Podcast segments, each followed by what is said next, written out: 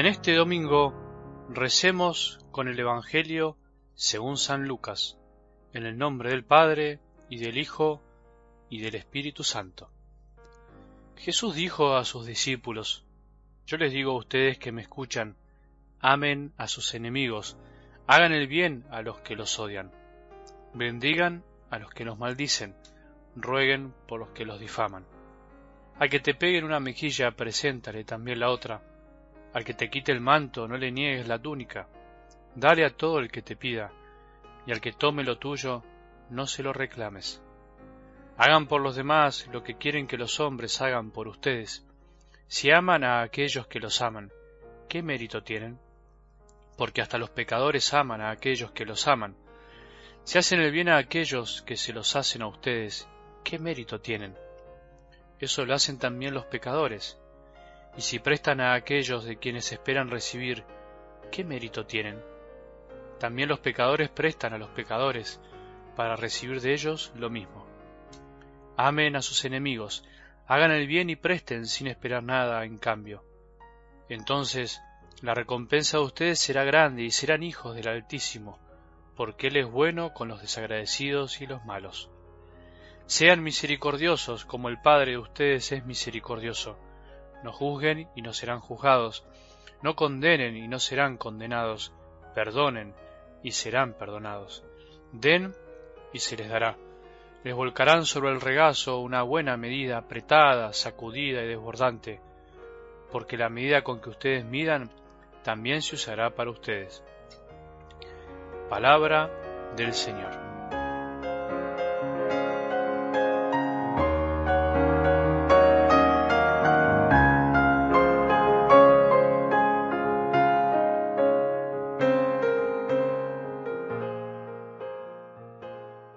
En este domingo tenemos la gracia, el regalo de escuchar una de las páginas más bellas y difíciles al mismo tiempo de comprender del mensaje del Evangelio, de la buena noticia de Jesucristo para nuestras vidas. Es incómoda y muchísimas veces mal interpretada y por eso no muy comprendida y un poquito relegada. Al no ser comprendida podríamos decir que se va olvidando o se toma de ella lo que más conviene. Sin embargo, si nos preguntaran alguna vez, estemos donde estemos, un poco desprevenidos, un hijo, una hija, un amigo o simplemente un conocido, ¿qué es ser cristiano? ¿No crees que deberíamos responderle con esta página del Evangelio? Estarás diciendo para que se asuste. No, eh, ya sé, puede sonar un poco duro. Parece demasiada exigencia junta para alguien que pregunta, sin embargo, eso debería ser aquello que nos diferencie de un simple mensaje de amor general, universal, de, hermandad para toda la humanidad, sino que es algo que nos distingue como cristianos. ¿Qué le diríamos? ¿Cómo responderíamos a esa pregunta? ¿Qué es ser cristiano? Es cierto que si respondiéramos invitando a leer esta página de la palabra de Dios, no estaríamos dando una respuesta plena o total, porque en definitiva ser cristiano es seguir a Cristo. Y es por eso que nadie puede entender estas palabras de algo del Evangelio de hoy si no conoce, ama y sigue a Jesús. Y esa es la clave, si no le abre su corazón. Pero lo que quiero decir es que estas enseñanzas de Jesús son de algún modo el corazón de su mensaje, son el centro de su corazón. Y es por eso que es cristiano plenamente solo aquel que comprende y vive este mensaje tan profundo. Entonces ser cristiano es amar, pero en realidad cualquier persona puede hacerlo, me estarás diciendo. Sin embargo, el cristiano ama o debe amar no solo con ese impulso natural con el que amamos a los que tenemos cerca y por afinidad y elegimos nosotros mismos, sino que ama, diríamos así, con un valor agregado, o mejor dicho, puede amar con un agregado porque proviene justamente de Dios. Es lo que nosotros llamamos caridad, amar a los demás con el amor que nos da Dios para amar, amar a los demás por amor a Dios, gracias a Él, diríamos.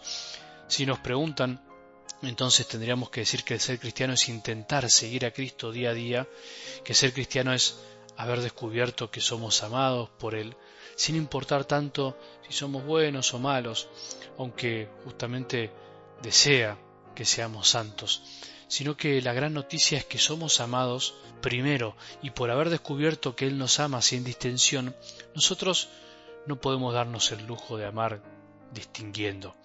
Entonces, ser cristiano es haber experimentado esto, no por un cuento, no porque lo hayamos leído en un libro lindo o en el catecismo, sino porque nos dimos cuenta experiencialmente que esto es real, que el Padre es demasiado bueno con vos y conmigo y con esos que nos cuesta amar. Algo del Evangelio de hoy entonces es para sentarse a desmenuzarlo palabra por palabra, como para deleitarse y también para ponerse un poco serios. Te recomiendo que vuelvas a escucharlo o leerlo. ¿Amar a los enemigos es algo posible o es algo de unos pocos? O Jesús estaba un poco loco. Es fundamental, y eso es lo que quiero dejarte hoy, que comprendamos a qué se refiere con amar, o a qué tipo de amor se está refiriendo Jesús hacia nuestros enemigos. Podemos equivocarnos y pensar que la palabra amar significa que debemos amar a un enemigo como amamos a un amigo, a un padre, a una madre, o a un hijo o un hermano. No quiere decir que tenemos que ir hoy a abrazar al que nos hizo el mal, aunque si algún día nos sale sería un gran regalo al que nos difamó, al que nos criticó, al que nos echó del trabajo, al que nos humilló, al que nos trató mal. No quiere decir que tenemos que irnos de vacaciones con los enemigos, que deben ser nuestros amigos. No, Jesús nos pide un amor distinto, especial, que aunque no tenga esa espontaneidad, aunque no salga naturalmente, puede surgir por la fuerza que viene de él. Sería un error pensar que amar así es hipocresía como algunos dicen, sino que es amor de caridad. Viene de Dios porque de nosotros no sale, porque nosotros finalmente nos transformamos en un puente entre el amor de Dios y los demás.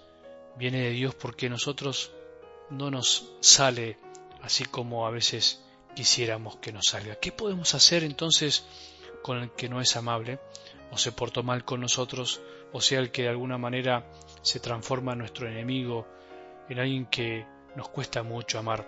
Muchas cosas. Podemos probarlo hoy mismo, por ejemplo, rezando por ellos, saludando, bendiciendo, hablando bien de ellos, o por lo menos no hablando mal, no devolviendo mal por el mal, no negando algo que nos pida. Ser misericordioso como el Padre es misericordioso. Esa es la manera de ser bienaventurado, de ser feliz, como nos proponía Jesús el domingo pasado. Si alguien nos pregunta hoy qué es ser cristiano, bueno, no lo mandemos a leer el Evangelio únicamente de hoy, sino que podemos demostrarlo con nuestra propia vida, amando como Él nos pide y amando porque Él nos ayuda a amar. Que tengamos un buen domingo y que la bendición de Dios, que es Padre misericordioso, Hijo y Espíritu Santo, descienda sobre nuestros corazones y permanezca para siempre.